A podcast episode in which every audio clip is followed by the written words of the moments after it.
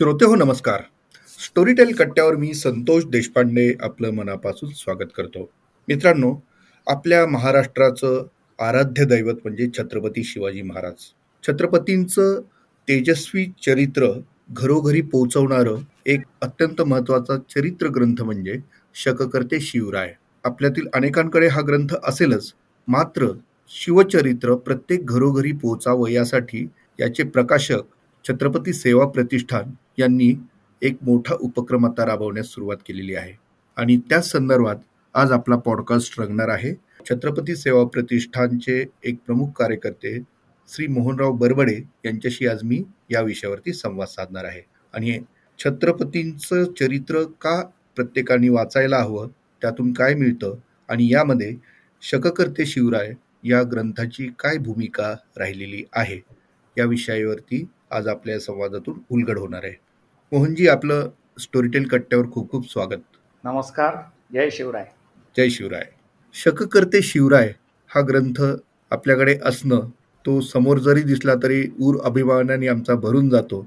असं काय या ग्रंथामध्ये आहे? अनेक वाचकांच्या मनातला प्रश्न असू शकतो ज्यांना याची ओळख नाही. त्यामुळे आपण सुरुवात तिथून करूया.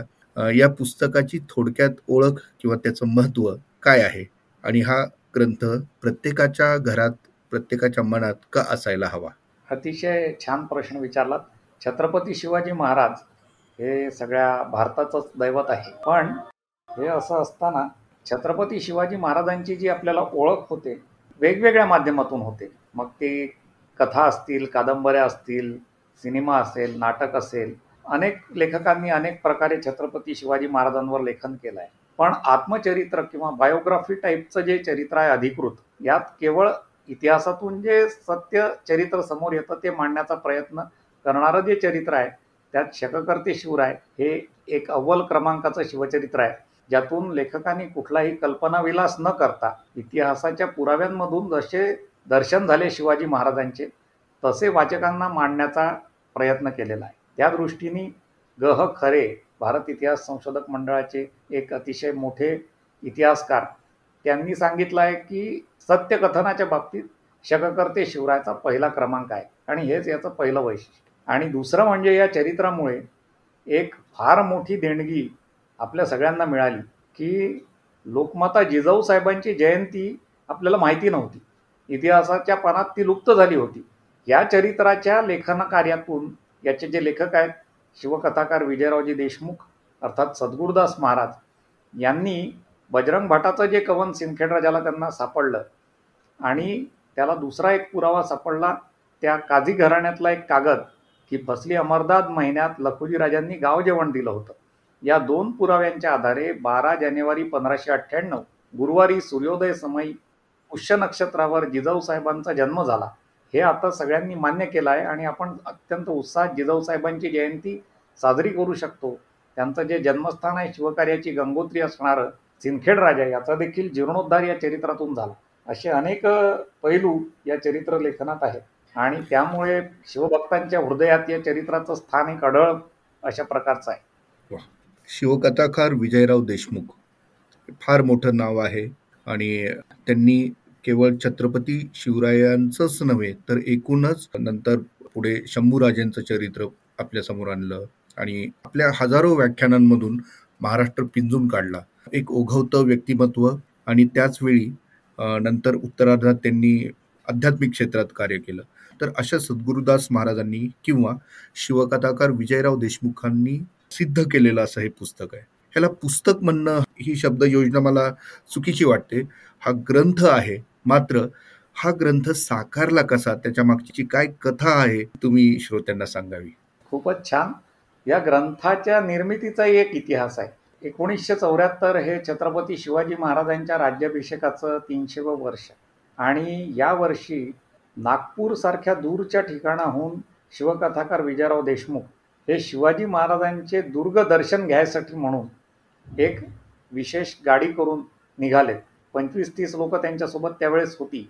आणि एक एक एक एक किल्ला रोज पाहायचा असं गुढीपाडव्यापासून ते चैत्री पौर्णिमेपर्यंत म्हणजे पंधरा दिवस त्यांनी रोज महाराजांच्या एकेका दुर्गांचे दर्शन घेत घेत हनुमान जयंतीच्या दिवशी म्हणजे शिवाजी महाराजांच्या पुण्यतिथीला ते रायगडावर आले. आणि रोज एक किल्ला बघायचा. विजयरावांनी त्याचं वर्णन तिथला इतिहास सगळ्या यात्रेकरूंना सांगायचा त्यांच्यासमोर ते चित्र उभं करायचं आणि दुसऱ्या दिवशी दुसरा किल्ला बघायचा. अशा प्रकारे सतत पंधरा दिवस या शिवविचारात रमलेले विजयराव जेव्हा रायगडावर आले महाराजांच्या पुण्यतिथीच्या दिवशी आणि सिंहासनासमोर त्यांनी मुजरा केला. तेव्हा त्यांना अशी प्रेरणा झाली की शिवाजी महाराजांचं आपण एक अधिकृत असं चरित्र लिहावं त्यांची शब्दपूजा बांधावी. आणि त्या प्रेरणेतून त्या एका भारावलेल्या अवस्थेत त्यांना असं वाटलं की शिवाजी महाराजांचं अधिकृत चरित्र महाराष्ट्रासमोर यायला पाहिजे. कारण की सरकारकडून तसा प्रयत्न झाला होता महाराष्ट्र राज्य निर्मितीनंतर. तसा प्रयत्न झाला तशा लेखकांना संपर्क करून शासनाकडून ते काम सोपवलं देखील गेलं. पण दुर्दैवाने ते झालं नाही. ही एक खंत होती शिवभक्तांची. आणि तीच विजयरावांची खंत होती. त्यामुळे ती दूर करण्यासाठी आणि सरकारी मदतीतून चरित्र झालं नाही त्यामुळे विजयरावांनी तिथे स्वतःवरच काही बंधनं लादून घेतली. की कुठल्याही प्रकारे सरकारी मदत घेणार नाही मानधन घेणार नाही पुरस्कार स्वीकारणार नाही सत्कार करून घेणार नाही व्रतस्थपणे हे चरित्र लेखन करेल. आणि या रायगडाशी घेतलेल्या प्रतिज्ञेला ते शेवटपर्यंत आजपर्यंत बांधील आहेत. त्यांनी कुठेही याचना केली नाही पुरस्कारासाठी कोणाहीकडे हे पाठवलं नाही सरकारी मदत घेतली नाही केवळ सामान्य शिवभक्तांकडून शंभर रुपयाची ठेव घेतली. एका व्यक्तीकडून एकापेक्षा जास्त ठेवी देखील घेतल्या नाही मी मोठा श्रीमंत आहे बा तर मी हजार रुपये देतो तसं घेतलेलं नाही. फक्त शंभर रुपये. आणि ती शंभर रुपयाची ठेवसुद्धा परत केलीत. आणि हे दोन्ही खंड त्याच्या व्याजात एकशे साठ रुपयाचे हे परत केले. मराठी साहित्याच्या इतिहासात ठेव योजनेतून निर्माण झालेलं हे पहिलं चरित्र आहे. आणि सगळे शिवभक्त हे चरित्र एक प्रसाद शिवाजी महाराजांचा असा या व्रतस्थ लेखनातून समोर आल्यामुळे खरे शिवराय कळण्यासाठी या चरित्राची फार मदत होते. शिवाजी महाराज खरंच कसे होते? त्यांचे विविध पैलू आणि विजयरावांची इतकी नम्रता आहे की ते म्हणतात एका पुस्तकातून शिवाजी महाराज कळूच शकत नाही. हजारो ग्रंथ लिहिले तरी शिवाजी महाराज कळणार नाहीत. त्यांची उंची आबाळा एवढी मोठी आहे. आणि कायम ते आमच्यासारख्या सामान्य शिवभक्तांना प्रेरित करत असतात शिवकार्यासाठी मार्गदर्शन करत असतात. अनेक लोक त्यांच्याकडे जातात त्यांच्यापासून प्रेरणा घेऊन शिवकार्य सुरू करतात.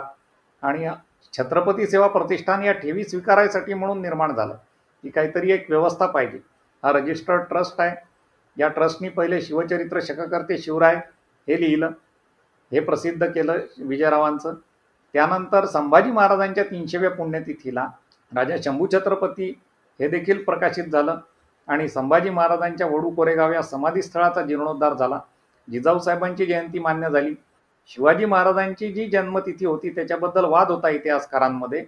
या चरित्रात महाराजांनी एक अभिनव अशी कल्पना मांडली की राज्याभिषेक ज्या वेळेस झाला त्यावेळेस त्यावेळेच्या पद्धतीनुसार शिवाजी महाराजांना कुंडलीवरून अभ्यास करून मुहूर्त काढला गेला असला पाहिजे. त्यामुळे महाराजांची राज्याभिषेक समयीची कुंडली तयार करून घेतली. वांबोरीकर हे ज्योतिषी होते मोठे त्यांच्याकडून. आणि या राज्याभिषेक कुंडलीशी जुळणारी जी जन्मकुंडली आहे त्यावरून आणि बाकीच्या पुराव्यांवरून एकोणीस फेब्रुवारी सोळाशे तीस फाल्गुन वद्य तृतीया ही शिवाजी महाराजांची जन्मतिथी निश्चित झाली. ती आज शासनमान्य झालेली आहे आणि आपण त्या दिवशी शिवजयंती साजरी करतो. असं हे फार मोठं योगदान म्हणजे एका प्रकारे शिवाजी महाराजांनीच आपलं चरित्र हे विजयरावांकडून लिहून घेतलं अशी त्यांची श्रद्धा आहे. आणि ही श्रद्धा किती खरी आहे याचा पानापानातून शब्दाशब्दातून हे चरित्र जेव्हा आपण वाचतो तेव्हा याचा प्रत्यय सगळ्या वाचकांना येतो. वा. हे फार मोठं शिवधनुष्य विजयराव देशमुखांनी हातात घेतलं. आणि तुम्ही सांगितलं तशा व्रतस्थतेने त्यांनी ते एक व्रत म्हणूनच आजन्म आत्तापर्यंत त्यांनी ते पाळलेलं आहे. हे शिवचरित्र साकारण्यासाठी त्यांना कुठल्या अडचणी आल्या होत्या? कुठली आव्हानं होती? यासाठी किती काळ गेला? त्या प्रक्रियेबद्दल थोडं सांगाल.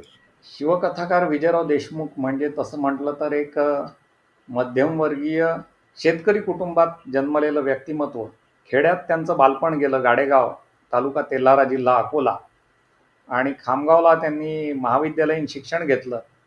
आणि नागपूरला त्यांना रिझर्व्ह बँकेत नोकरी लागली. बँकेतली नोकरी सांभाळून त्यांनी जेव्हा चौऱ्याहत्तर साली हे शिवचरित्र लिहायचं ठरवलं तेव्हा पहिली अडचण म्हणजे नागपूरमध्ये कुठल्याही प्रकारची इतिहास लेखनाला मदत करणारी संस्था नाही. नागपूरमध्ये कुठल्याही प्रकारचे पुरावे नाहीत. सगळे पुरावे सगळ्या संस्था पुण्याला आहेत पश्चिम महाराष्ट्रात आहेत. ही पहिली अडचण होती. दुसरी अडचण आर्थिक अडचण होती आणि तिसरी अडचण आपली नोकरी आणि घर सांभाळून वर्तस्थपणे हे चरित्रलेखन करायचं होतं.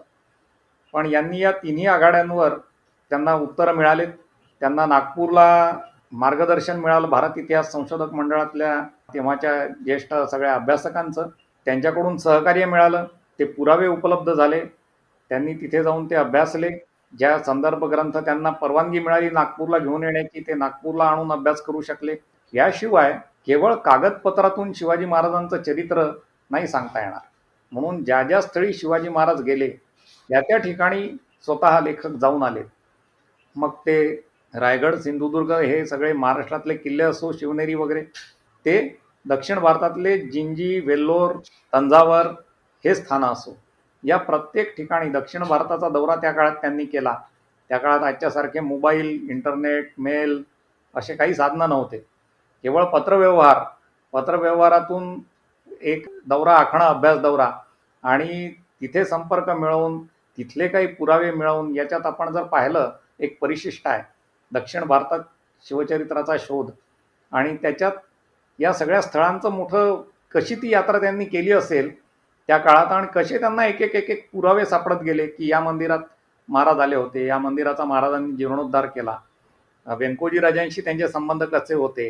त्यांचा कसा शेवटपर्यंत व्यंकोजी राजांशी पत्रव्यवहार सुरू होता हे सगळे बारकावे अनेक गैरसमजुती या चरित्रातून दूर झाल्या नेमके स्थानं माहीत नव्हते कारण की त्यावेळच्या गावांची नावं वेगळी असतात. आज ती गावाची नावं बदलून वेगळी झालेली असतात. पण स्वतः हे तिथे जाऊन आल्यामुळे हे जितक्या नेमकेपणाने सांगतात की या गावात या मंदिरात महाराज जाऊन आलेत असं आजपर्यंत कुठल्याही चरित्रात नव्हतं. त्यांनी कागदपत्रांची अडचण दूर केली. त्यांनी प्रत्यक्ष भौगोलिक स्थळांना त्या सगळ्या ऐतिहासिक स्थळांना भेटी देऊन एक जास्तीचे पुरावे आणून सगळ्या इतिहास अभ्यासकांसाठी एक प्रशस्त करून ठेवला मार्ग. राजस्थानी डिंगलपत्र हे पहिल्यांदा या चरित्रात आले. आग्रा पर्वाचं जेव्हा आपण वर्णन करतो तो प्रसंग आग्र्याला घडलेला आहे. तो स्वराज्यात घडलेला नाही आणि स्वराज्यातल्या ज्या साधना आहेत बकरी वगैरे त्याच्यात त्याची पूर्ण माहिती मिळत नाही की तिथे काय घडलं. काय झालं? औरंगजेबाची भेट झाली तेव्हा. महाराज कैदेत असताना काय झालं? त्यामुळे जे परकलदास हे रामसिंगाचे चाकर होते तिथे महाराजांच्या सुरक्षेसाठी तिथे होते ते त्या परकलदासांनी लिहिलेले पत्र राजस्थानमध्ये. ते डिंगल भाषेत आहेत. त्या डिंगल भाषेतले पत्र सर्वप्रथम इतिहास अभ्यासकांसमोर आणण्याचं कार्य चक्रकर्ते शिवराय या ग्रंथाने केलं. आणि याच्यातून आग्रा पर्व जे आपल्याला समजतं की किती महाराजांबद्दलच्या भावना सगळ्या लोकांच्या स्नेहार्द झाल्या होत्या आणि महाराज या संकटातून सुटावेत अशी सगळ्यात सर्वसामान्य जनतेची इच्छा होती. हे सगळं जे महाराजांचं एक वेगळं दर्शन आहे. कशा प्रकारे महाराज स्वाभिमानाने त्या दरबारात पहिल्यांदा त्यांनी गर्जना केली औरंगजेबाच्या आणि लाचारी झिडकारली त्याची ती खिल्लत त्याचा पोशाख सरोपाव हा झिडकारला त्याचे त्या वेळच्या प्रत्यक्षदर्शी लोकांनी राजस्थानी डिंगल भाषेत लिहिलेले पत्र आपल्याला या चरित्रातून पुढे येतात. आणि एक तेजस्वी दर्शन शिवाजी महाराजांचं आपल्याला घडतं. हे याआधी कुठल्याही चरित्राने केलं नव्हतं. दुसरी अडचण जी होती ती म्हणजे आर्थिक अडचण ती ठेव योजनेतून दूर झाली. शिवभक्तांनी उदंड प्रतिसाद दिला. साडेसातशे शिवभक्तांनी शंभर रुपयाची ठेव दिली आणि त्याच्या व्याजातून आर्थिक बाजू सांभाळल्या गेली. जेव्हा चरित्र लेखन पूर्ण झालं तेव्हा अर्थात हा ठेवीचा हिशोब आर्थिक गणित कोलमडलं होतं. कारण प्रचंड महागाई त्या वर्षात झाली होती चौऱ्याहत्तर ते ऐंशी. पण यांचा निर्धार पक्का होता की आपण शब्द दिला त्याप्रमाणे ठेवी परत करायच्या. आणि यांनी ठेवी जेव्हा परत केल्या ग्रंथ वितरणाचा एक समारंभ घेऊन तेव्हा लोकांनीच उत्स्फूर्तपणे सांगितलं की इतकं मोठं काम तुम्ही केलंय आम्हाला ही ठेव नको. ही ठेव छत्रपती प्रतिष्ठानकडेच राहू द्या. त्याप्रमाणे छत्रपती सेवा प्रतिष्ठानलाच त्या ठेवी देणगी म्हणून लोकांनी परत दिल्या. आणि त्या देणगीतून जिजामाता विद्वत गौरव पुरस्कार देण्यास सुरू झालं. तो चाळीस वर्ष अव्याहत जिजाऊ साहेबांच्या नावाने पुरस्कार दिला जातो आहे. आणि नोकरी आणि घर सांभाळून चरित्रलेखन करण्याची अडचण जेव्हा आली तेव्हा लेखकांनी पहिलं प्राधान्य चरित्रलेखनाला आणि शिवभक्तांना दिलेल्या शब्दाला दिलं. त्यांनी प्रसंगी बिनपगारी सुट्ट्या घेतल्या पण चरित्रलेखनाचं काम थांबू दिलं नाही. पगाराशिवाय एक सामान्य कुटुंब कसं त्यांनी चालवलं असेल त्यांच्या सहधर्मचारिणीचं वाक्काई यांनीही त्यांना मुलाची साथ दिली. या सगळ्या कुटुंबियांच्या त्यागातून हा ग्रंथ सिद्ध झालेला आहे. वा हे खरोखर थक्क करणारी गोष्ट आहे. आणि ध्यास म्हणजे काय असतो आणि तो आपल्याला काय काय करायला लावतो आणि त्यातून एक दैवी शक्ती जणू आपल्याला लाभते त्यातनं आपल्याला किंवा एक आशीर्वाद आपल्याला लाभतो आणि तो आशीर्वादच जणू काही सगळ्या गोष्टी करून घेतो असंच म्हणायला हरकत नाही. मोहनजी मी जेव्हा हे पुस्तक पाहिलं तेव्हा मला दोन गोष्टी प्रामुख्याने जाणवल्या की हे दोन खंडात आहे. शिवचरित्र दोन खंडात असण्यामागचं काय कारण असावं? एक. आणि दुसरं ह्याच्यामध्ये जागोजागी संदर्भ दिलेले आहेत आणि अनेक दुर्मिळ छायाचित्र पण आहेत. त्याविषयी थोडं सांगावं. दोन खंडात असण्यामागचं कारण नेमकं मलाही पण माहिती नाही. पण महाराजांच्या तीनशेव्या पुण्यतिथीला एक आपली एक परंपरा आहे आपली एक संस्कृती आहे की राज्याभिषेकापासून हे चरित्रलेखन सुरू झालं. आणि पुण्यतिथीला ते प्रकाशित झालं. ही एक भारतीय परंपरा आहे की आपले जे थोर राजे होऊन गेले त्यांचे चरित्र लेखन कार्य त्याच्या राज्याभिषेकापासून सुरू व्हायचं आणि नंतर ते प्रकाशित व्हायचं. तसं तीनशेव्या शिवाजी महाराजांच्या पुण्यतिथीला खंड एक महाराजांच्या समाधीवर अर्पण झाला तेच त्याचं प्रकाशन. त्याचं वेगळं कुठेही प्रकाशन झालं नाही आणि लेखकांनी त्याच्यात गळ्यात हारसुद्धा घालून घेतला नाही या प्रकाशन सोहळ्यात. चांदीच्या पालखीत जी सिंहासनापासून महाराजांच्या समाधीपर्यंत जगदीश्वराच्या प्रसादासमोर जी चांदीची पालखी आली शिवाजी महाराजांच्या प्रतिमेसह त्याच शिवाजी महाराजांच्या प्रतिमेसोबत खंड एक त्या चांदीच्या पालखीत ठेवल्या गेला होता आणि त्या पालखीच्या मागून सामान्य शिवभक्तांप्रमाणे लेखक चालत आले आणि तो समाधीला अर्पण केला गेला. हे त्याचं प्रकाशन. आणि दुसरा खंड दोन वर्षानंतर प्रकाशित झाला ब्याऐंशी साली. याचं कारण असं की राज्याभिषेकानंतरच्या ज्या काही घटना घडल्या शिवचरित्रामध्ये त्यातला काही भाग हा त्यांच्या कौटुंबिक जीवनाशी निगडीत होता. म्हणजे त्यांचे दोन पुत्र संभाजी महाराज आणि राजाराम महाराज त्यांचा राजपरिवार आणि सिंहासनाचा पुढचा वारस कोण याबद्दलचा जो एक थोडासा कौटुंबिक काही प्रश्न निर्माण झाले होते त्याचे उत्तर इतिहासात नाही आहे इतिहासात त्या गोष्टी रेकॉर्ड केल्या जातात ज्या राज्यकारभाराच्या भाग आहेत. आणि तो भाग घेतल्याशिवाय हे चरित्र पूर्ण होणार नव्हतं. आणि तो भाग घेता येत नव्हता. कारण की इतिहासकारांनी पुराव्याशिवाय काही मांडू नये विधान अधिकृत चरित्रात. या समस्येतून अशी सूचना झाली अकल्पित. उत्तर मिळालं याला की एक रात्रीतून विजयराव लिहायला सुरुवात केली आणि रात्रभर ते लिहित होते. तर सकाळी पाच वाजेपर्यंत. आणि त्यांनी पाच अंकी एक नाट्यकृती लिहून काढली होती सिंहासनाधीश्वर. आणि जे त्यांना या चरित्रात मांडता येत नव्हतं पुराव्याअभावी तो संघर्ष त्यांनी त्या सिंहासनाधीश्वर या नाटकातून मांडला. अत्यंत सुंदर नाटक आहे. आणि म्हटलं तर ते प्रत्येक यशस्वी पुरुषाची एक व्यथा मांडणारं नाटक आहे. की तो जेव्हा एखादं सिंहासन स्थापन करतो तेव्हा पहिले त्यांनी आपल्या हृदयावर स्थापन केलं असतं असं विजयरावांनीच सांगितलं आहे पण जेव्हा ते प्रत्यक्षात येतं तेव्हा ते प्रत्यक्षात येण्यामागे तो आपली जी पूर्ण जीवनशक्ती अर्पण केलेली असते त्यांनी त्याची कल्पना बाकीच्या लोकांना नसते. आणि त्यांच्यासाठी तो एक वारसा हक्क बनून जातो. आणि त्याच्या वेदना त्या कर्तृत्ववान पुरुषाला होतात. त्या वेदना त्या नाटकातून मांडल्या. आणि ते मांडल्यानंतर त्यांचं समाधान झालं की आता मी माझं कर्तव्य पूर्ण केलेलं आहे. आता या चरित्रात तो भाग नाही आला तरी नाट्यकृतीतून तो भाग आलेला आहे.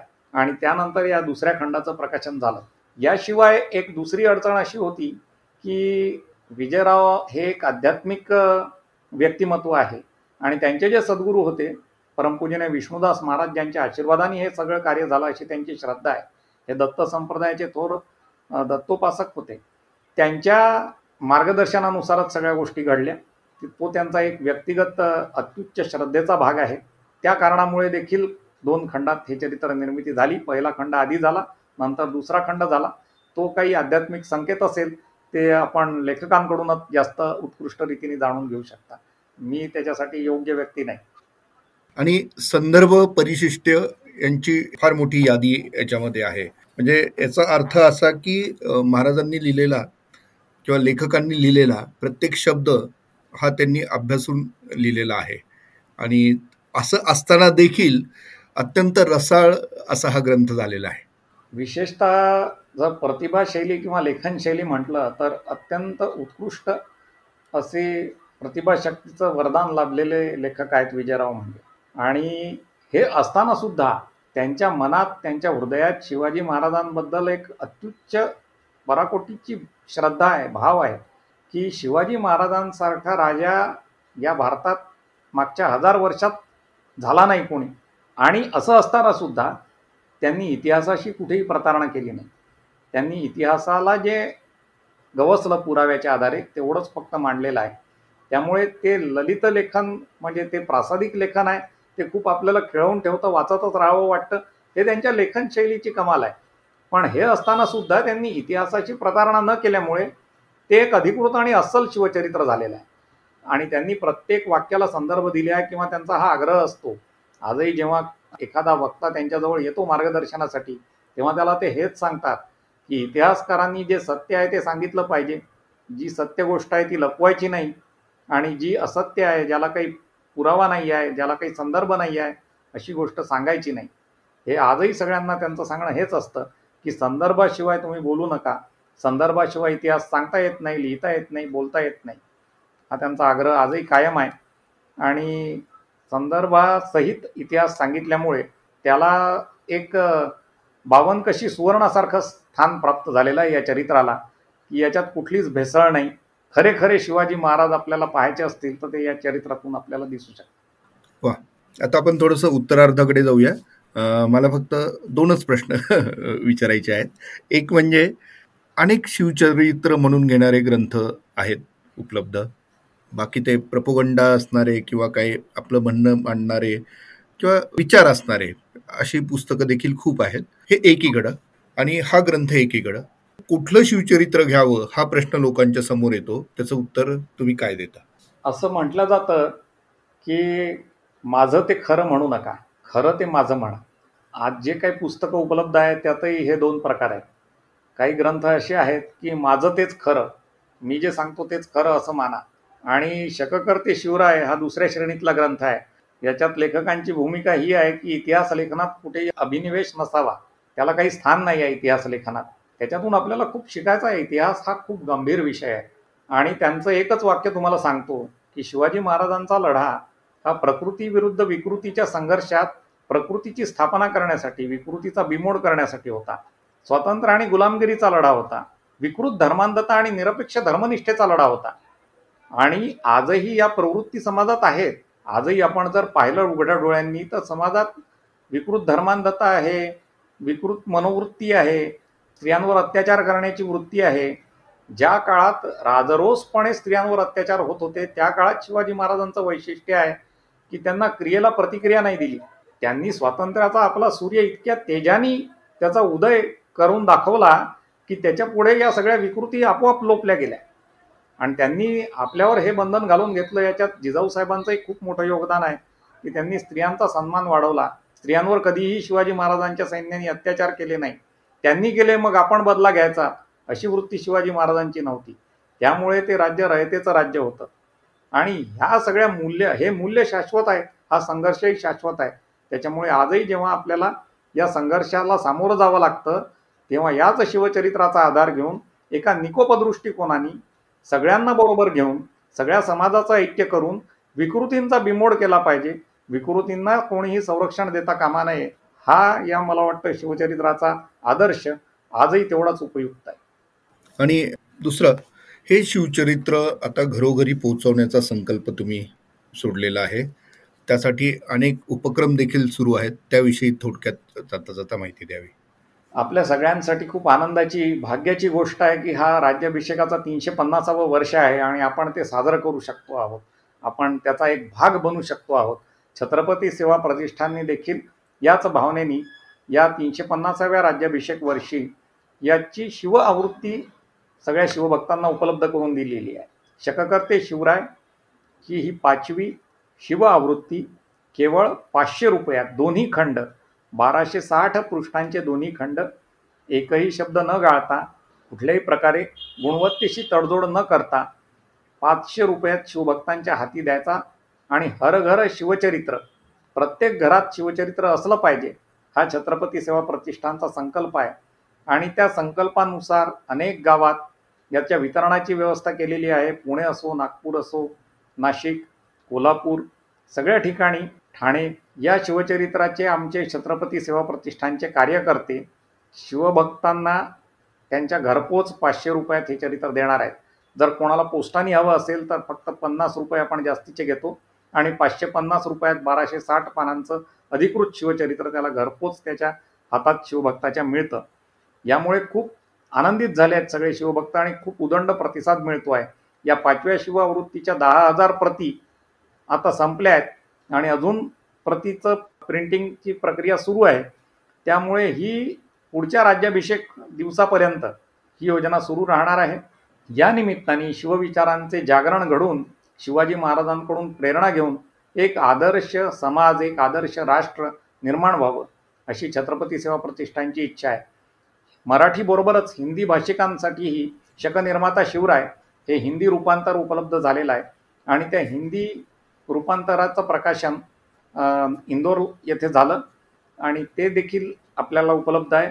कारण शिवराय केवळ महाराष्ट्राचे नव्हते. शिवरायांच्या काळातच गागा भट्ट कवी भूषण कुतुबशहा त्यानंतर परकलदास कवींद्र परमानंद हे असे अनेक पूर्ण भारतीय लोक छत्रसाल महाराज हे शिवाजी महाराजांकडे आकृष्ट झाले होते पूर्ण भारतभरातून. त्यानंतरही सगळ्या भारतीय भाषांमध्ये शिवाजी महाराजांवर काही ना काही लिहिल्या गेलेलं आहे मग ती बंगाली असो उर्दू असो लाला लजपतराय यांनी उर्दू चरित्र लिहिलं. शककर्ते शिवरायच्या प्रस्तावाने त्याचा आढावा सगळा घेतला आहे लेखकांनी. त्यामुळे हे एक आपले नॅशनल हिरो आहेत शिवाजी महाराज आणि प्रत्येक घरात हे त्यांचा आदर्श आपण पोचवला पाहिजे. ही या तीनशे पन्नासाव्या वर्षानिमित्त छत्रपती सेवा प्रतिष्ठानची एक इच्छा आहे.